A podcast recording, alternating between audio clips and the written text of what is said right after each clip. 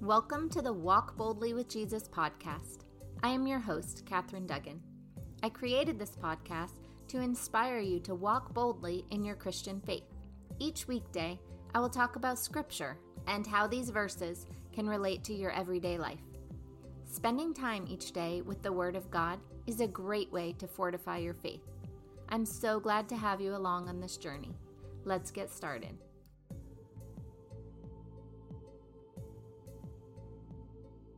The title of today's episode is All Sins Are Not Created Equal. The scripture verse is 1 John chapter 5 verses 15 to 17.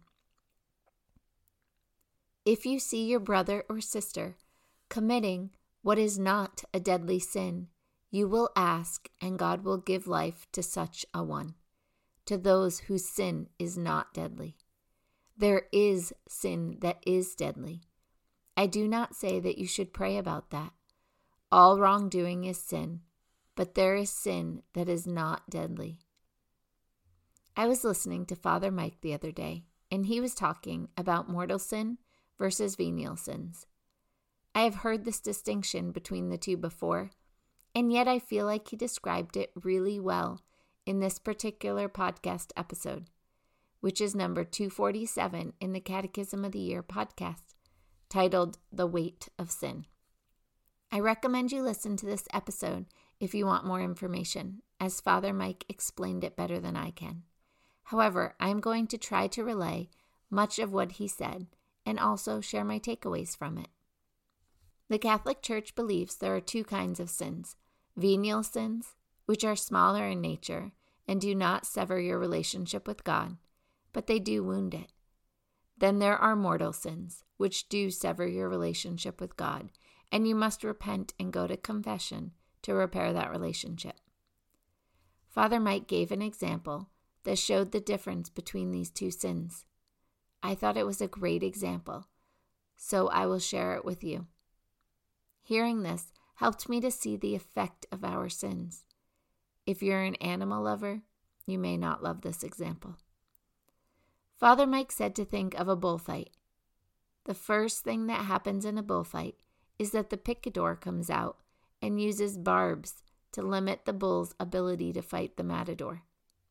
The picador inserts these barbs in places like the back of the neck so the bull can't lift his head up.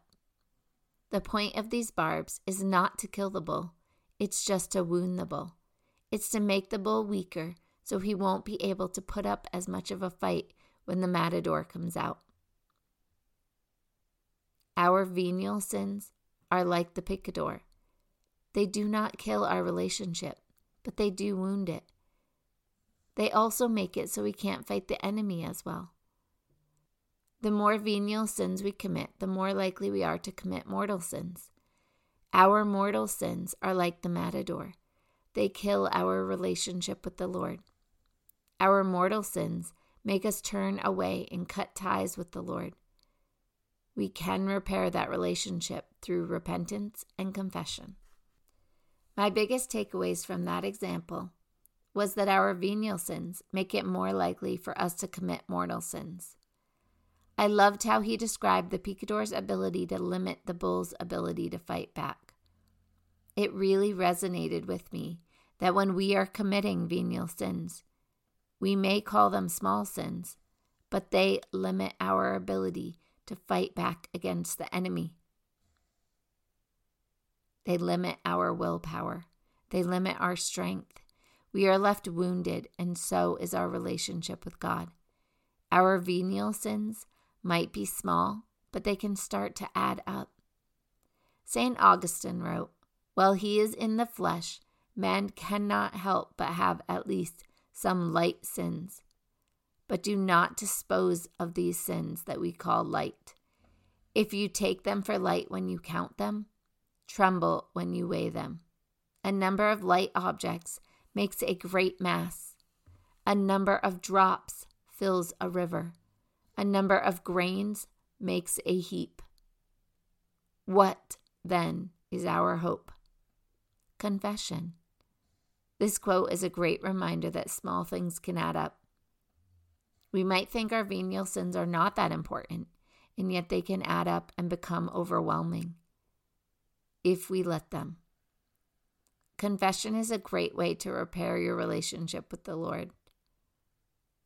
I also learned a few things about confession while listening to this episode.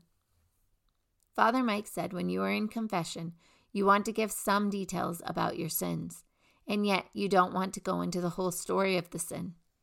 He said you need to land somewhere in between very vague and too much detail.